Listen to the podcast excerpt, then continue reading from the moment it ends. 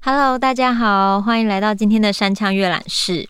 那我今天要朗读的书呢，就是《流麻沟十五号》，就是近期就是他电影上映之后呢，这本《流麻沟十五号》的原著。关于绿岛女生分队及其他的口述历史这本书呢，又重新出了第二版，因为原版第一版呢已经绝版了，所以我们那时候呃在演出的时候，在做角色功课的时候，大家也就想说，哎，有些人怎么买不到这本书？那我当时是去二手书店买到的，所以呢，现在大家因为电影的关系，就又可以重新看到这本书了。但这本书其实。蛮厚的，那里面呃出现的人物有张长美、黄秋爽、张金信、陈晴、蓝张阿东、施水环。那《流麻沟十五号》这本书呢，它的副标题是写绿岛女生分队及其他，所以呃，像最后施水环它的家书部分，它其实不是在绿岛，它是在那个台北军法处这样子。然后其前面五位都有在绿岛分队，就是在流麻沟十五号，他们共享同一个就是户籍地址这样子。然后，所以就是它里面的小标，就是有写说，一九五零年代的台湾，一个有思想犯的年代，六个年轻女性白白失去了青春、自由，甚至是生命。所以大家有时候会想说，诶，流麻沟十五号到底是什么样的地方啊？或是这段历史是真的吗？真的有女生思想犯吗？大家就是可以看看这些口述历史。那像我们那时候放映的时候，张长梅女士还有来看。所以这个都是真实的人，他们自己说过他们年轻的时候的这段历史，嗯，然后但电影是改编的，所以大家可能就是会想说，哎，是不是有谁的影子？是不是参考谁的经历，把它糅合成同一个角色呢？那大家都可以在自己去爬书这些历史。就是我觉得电影无论。如何？就它就是只有一两个小时，可是一个人的历史或是一个时代的历史，不可能用一部电影说完。所以当电影结束以后，我们都还可以花很多时间去阅读相关的资料，或是你好奇、你未知、你想要知道的历史，大家都可以去找书或找纪录片来阅读。嗯，那其中失水环的部分呢，它是狱中家书。嗯，因为失水环。没有离开，所以就是像其他前面五个口述历史的人，都是他们自己讲的。那施水环是透过家书让大家，嗯，可能稍微窥见一下他在那个油麻沟十五号里的生活，还有你们就是可以透过阅读他的在狱中写的家书，认识他这个人，这样子有点像安妮的日记。不知道大家有没有看过？就是我之前有去过阿妈家的那个特展，它一楼是呃慰安妇的一些常设展，然后还有包含一些艺术作品，就是阿妈们就是他们的创作，然后还有阿妈们的口述历史。那二楼呢，就是特展，就是安妮的日记。所以其实之前在阿妈家的那个地方，它的特展还把它设计成就是。一楼是开阔的空间，二楼它直接设立了在你要呃从一个书柜后面才能走到，嗯，就是安妮日记的那个特展的房间，就很像他当时在躲避的一个就是某个书柜后面。那我觉得大家不论是透过口述历史的书籍或是展览，我都觉得嗯，其实认识历史、了解历史，然后知道我们怎么。活成现在这样的，我觉得其实是蛮蛮好的。历史就是能帮助人反思这样子。嗯，那我现在就来念一下施水环的家书，然后也稍微简介一下施水环。好，那今天的山羌阅览室就开始了。施水环，一九二五年生，台南市人。弟弟施志成，台大毕业，因牵连台大支部案逃亡两年。一直躲在施水环宿舍天花板内，施水环因保护弟弟，再加上台北邮电局服务时认识同事钱进之、丁窈窕，牵连邮电织布案。一九五四年七月十九日被捕，自一九五四年十月一日至一九五六年七月二十四日枪决日，囚于台北军法处十九个月，前后寄出六十八封家书，叙述他对家人殷切的思念。六十八封家书依原件逐字照录，施家寡母信靠上帝给予狱中女儿信仰的支柱。施志诚后来下落成谜，恐亦遭不测。笔者曾透过信中所称施家人受洗的台南永乐教会，找寻施家亲人现况，未能取得更多讯息，遗留下来的资料。由施志成大学好友林月生提供，许多细节也已随林先生去世而无法求证。好，那我要来分享他的狱中家书。好，我就是随意的翻，就是像翻他的日记、他的书信集一样。因为呃家书很多，所以我就是直接就是随着一个心有灵犀的来翻。好。那我们先翻到他的第一封信，在民国四十三年十月三日于军法处，母亲大人，女儿于十月一日已送到此地，因刚来心情不安，生活还缺乏些东西，感到许多不便。幸而身体还健康，请放心，请给我寄来面盆、牙杯、有盖子的热水瓶等等。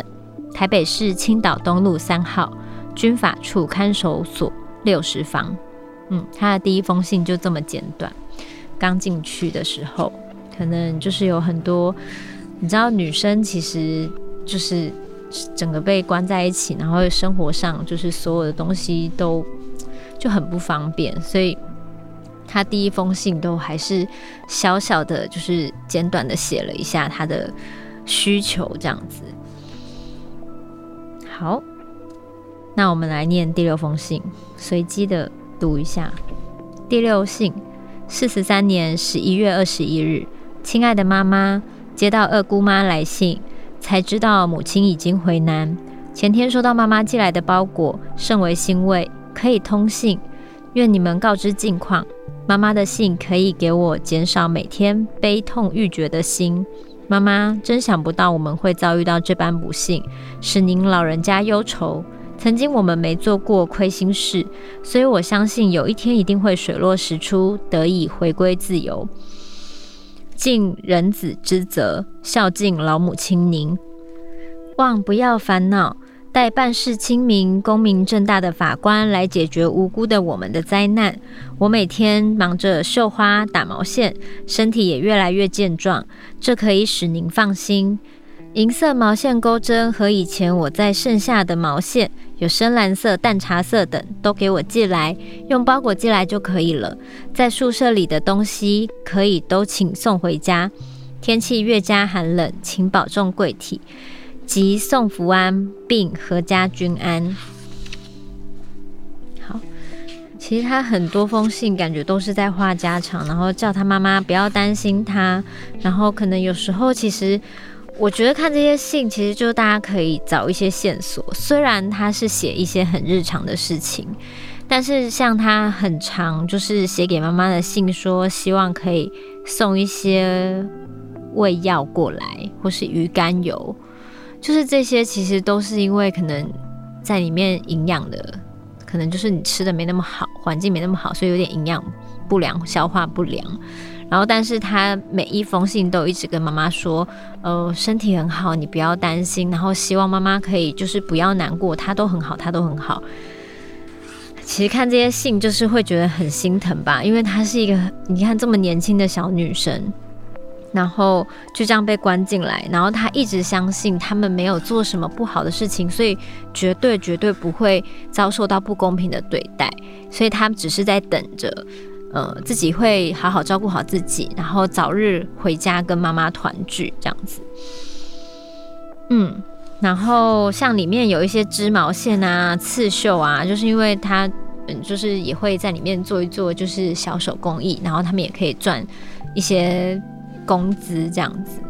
但是在里面的日子真的是，就是你真的不知道什么时候可以出去，所以有时候会有一点失去信念的时候，又会很希望看到家人的信，看到家人的信就仿佛见到了家人一样。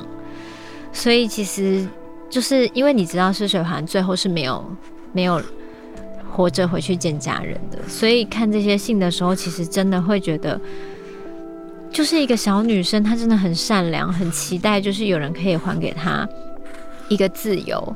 然后她也觉得自己的家人因为他而遭受这些，就是心理上的难受。然后自己不能陪在妈妈身边尽孝道，他都觉得很感伤这样子。然后我就觉得天啊，看这些都非常的难过。那我再随便翻到后面。就是其实很多细节，大家就是可以偷偷的去思考，就是他在里面的生活长怎么样。好，第四十二封信，四十五年一月二十三日，母亲大人，您老十五日的来信，十九日拜读到，知道家人均平安，使我心无穷的快慰。我时刻在惦念的都是家人的安否，尤其是母亲的福安。盼望您老及家人大小随时保重身体。我们只要健康，总有一天会相见的。妈妈很担忧我的健康，这是不必的。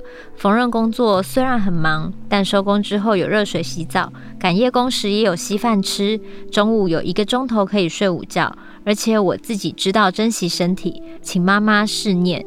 这里难有有会做靴底的，他们要替我做靴底。我想起妈妈的靴都是自己做的，因此我想做靴底送给您和姐姐。我已经写过两次信了，您回信都没有提，望您下次来信告知脚的尺寸好不？我知道妈妈怕我太累，故意不提，请您不必这样客气。一月十六日寄去的信收到没有？下次来包裹时，请给我寄一罐胖次雪花膏，不要买假的，敬请福安。天呐，好可爱哦！就是还叫妈妈不要买到假的那个面霜，然后他这个一罐 pan 那个雪花膏，我就突然想到我外婆桌上，她也就是好像从年轻到老，她就是桌上就有一罐 Pond's 的那个面霜，就他们就是一罐面霜，然后就是整个擦全脸还可以卸妆那种，所以就是那个时代嘛，你看像施水环一九二五年生。那我就在想，一九二五年，因为像我之前很常演时代剧，我就想一九二五年呢，这一年大概是大概在什么样的逻辑？其实，呃，一把青的朱青，他也是一九二五年生的，所以在那个时候，朱青在浙江。然后我最近，呃，在《流麻沟十五号》里面演的陈平，他是在山东。然后这个施水环，一九二五年台南人。就是他们经历的成长的过程，一定都会经过这个年代。那这个年代在不同时空，在不同地方，大家都发生什么事呢？所以我觉得，就是有时候历史串联起来，每个地方即使在同一个时间轴上，都会有不同的故事、不同的历史，然后串联起来，你就可以再把这个那个时空的世界观打开一点。嗯，就是你看，这些都是一些很家常的事情，可是你大概就会知道，可能在里面，因为可能环境的关系，可能也不是每天都有热水。就他还要特别提及现在有热水，因为之前可能有一些信写说，有时候洗冷水会感冒。然后所以这样皮肤这样子，可能在那样的环境下，可能皮肤会有点皲裂或是什么，所以他就这样默默的就叫他妈妈再寄一个面霜，就是然后随时都叫妈妈不要担心他的身体很好。可是他每一次对妈妈提出的某一些小小的。就是生活上的需求品的时候，你就可以知道他其实还是没有过得他说的那么好。就是每次看到这些东西，就是这些细节，因为可能你要做角色功课的关系，所以就是包含，就算你不是演施水环这个角色，可是这个它是同一个时空的，就是这些都是一些角色可以做的细节，或是像那时候《流麻沟十五号》导演就问说：“你你觉得你的角色？”在牢房里会做什么？那每个人就会依照自己的角色去思考，我可能会做什么。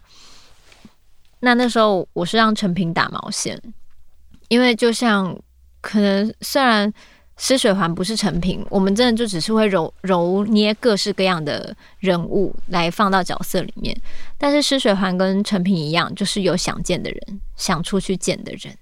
所以我可能是透过织毛线在，我设定的成品是透过织毛线在默默的去想念我的家人，这样子。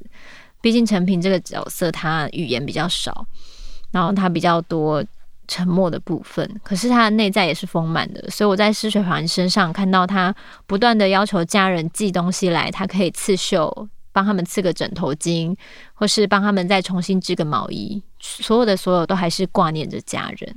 那我觉得这点跟成品其实很像。对，当然陈平的角色原型不是施水环了，可是我觉得在同一个时空中，人的情感是相同的。